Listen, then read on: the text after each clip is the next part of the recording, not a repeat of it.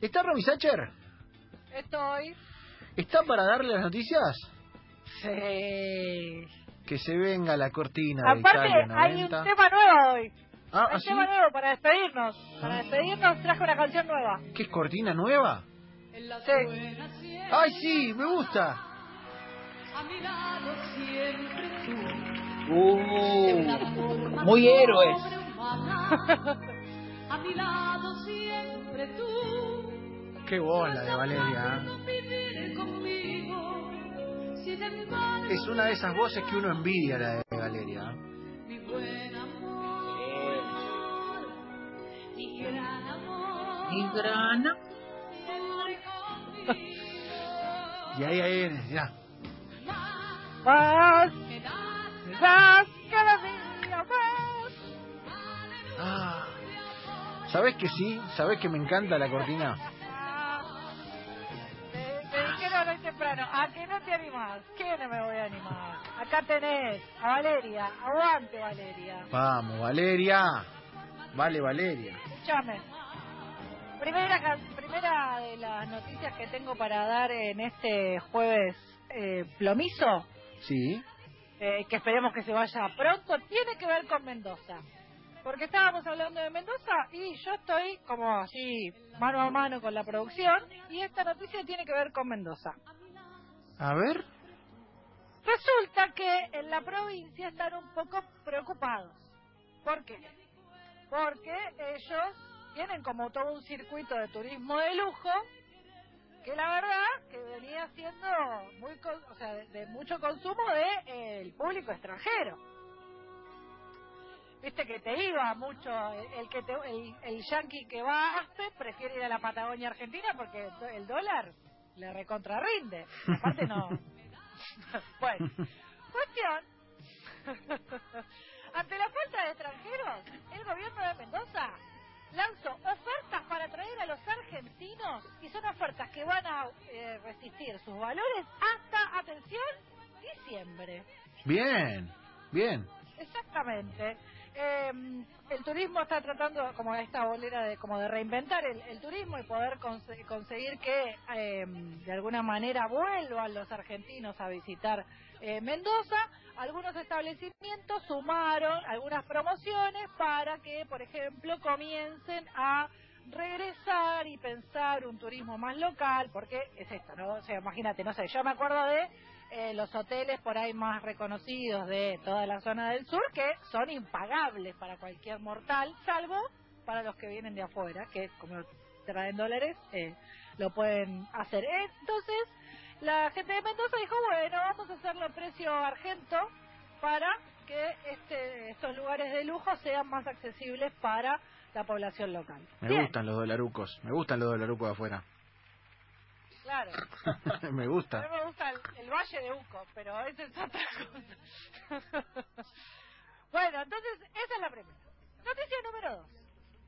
Esta eh, es para Javier, aunque porque tiene que... Y, y es por ahí... Eh, ¿Te acordás que habíamos hablado de que en África se estaba por dividir el continente? Parece que de golpe, si vos, depende de dónde te compres la casita, capaz que en 100.000 años tenés una casita frente al mar. Claro, ayer dijimos que si se dividía el continente africano en dos, había que comprar cerca de la costa para cuando se haga la, Claro. la grieta, Sí. tener ahí un, un terrenito.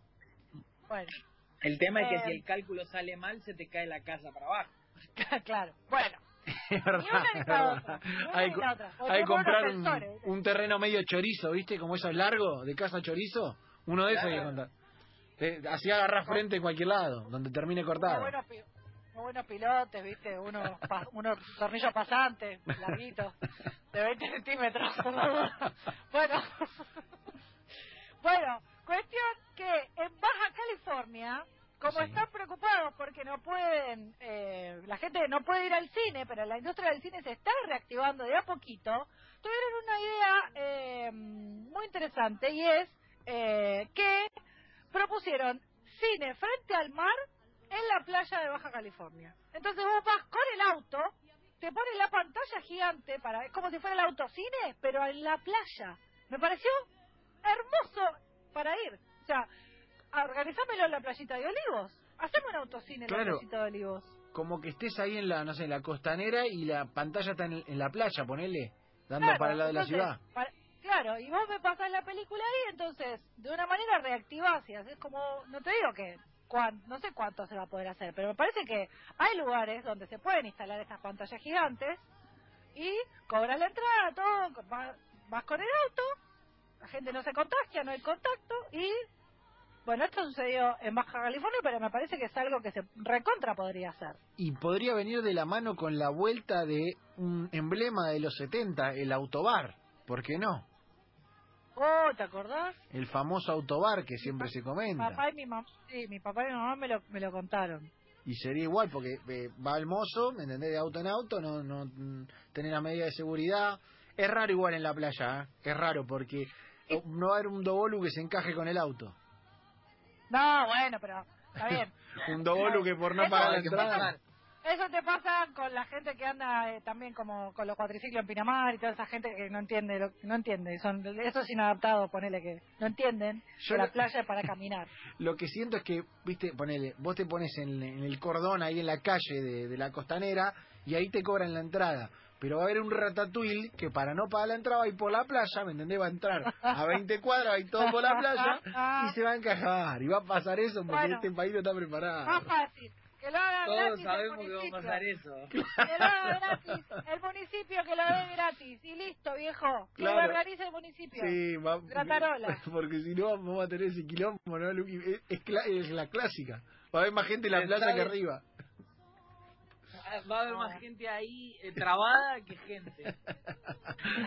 ¿Sabes la que hice, pibe? Me fui, me, ¿Viste el autocine? Escúchame, tengo una manera de no pagar. Pagan los giles, acá pagan los giles.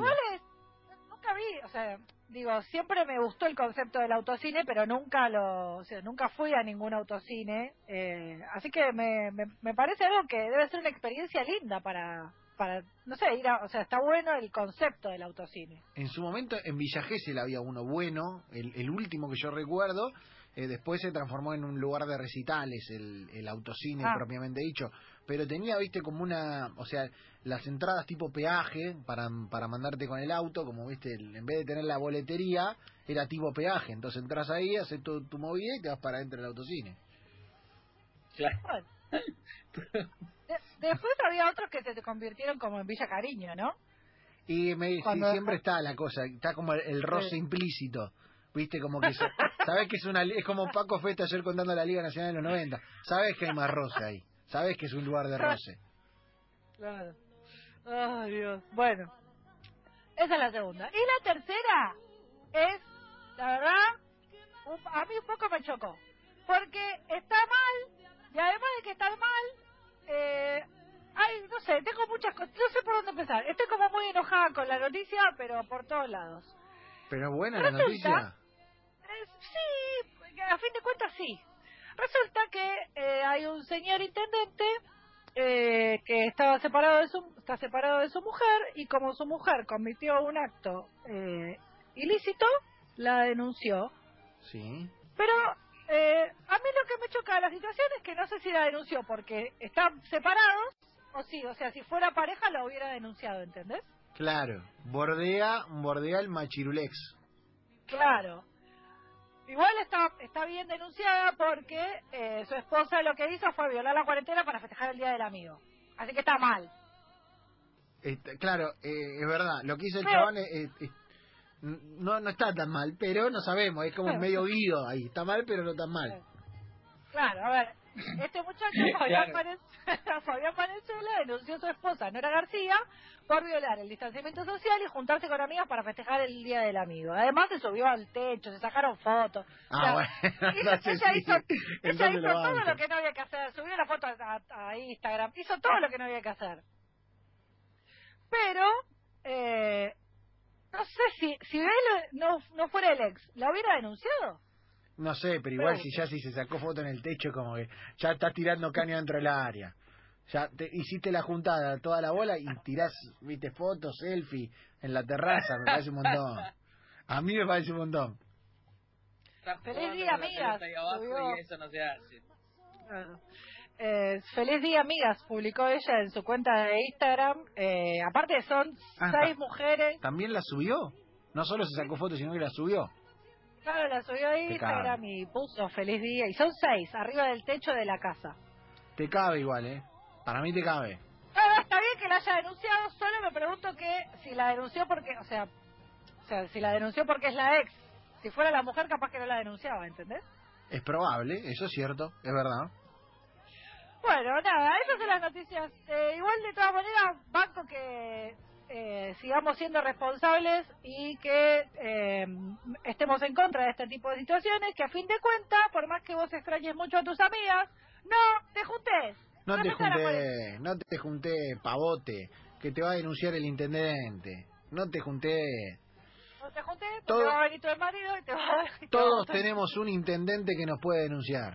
Todos tenemos un intendente que nos puede en el denunciar. Un, un intendente ex que nos puede denunciar. ¿Por qué no? ¿Eh? Pero lo que peor de no es que terminó hablando con el comisario. Tipo, él, para mí él está muy enojado, porque tipo, no es que fue solamente con, bueno, la denuncia a la casa, sino que fue por el comisario, la hizo, la escrachó re, le avisó el comisario, ya está. Y de paso, le pidió la sábana que no se llevó cuando se fue. Ah, bueno, está bien, está bien. Banco. Bien hoy, Sacher, ¿eh? Bien, bien, Bueno. bien, bien, bien, bien.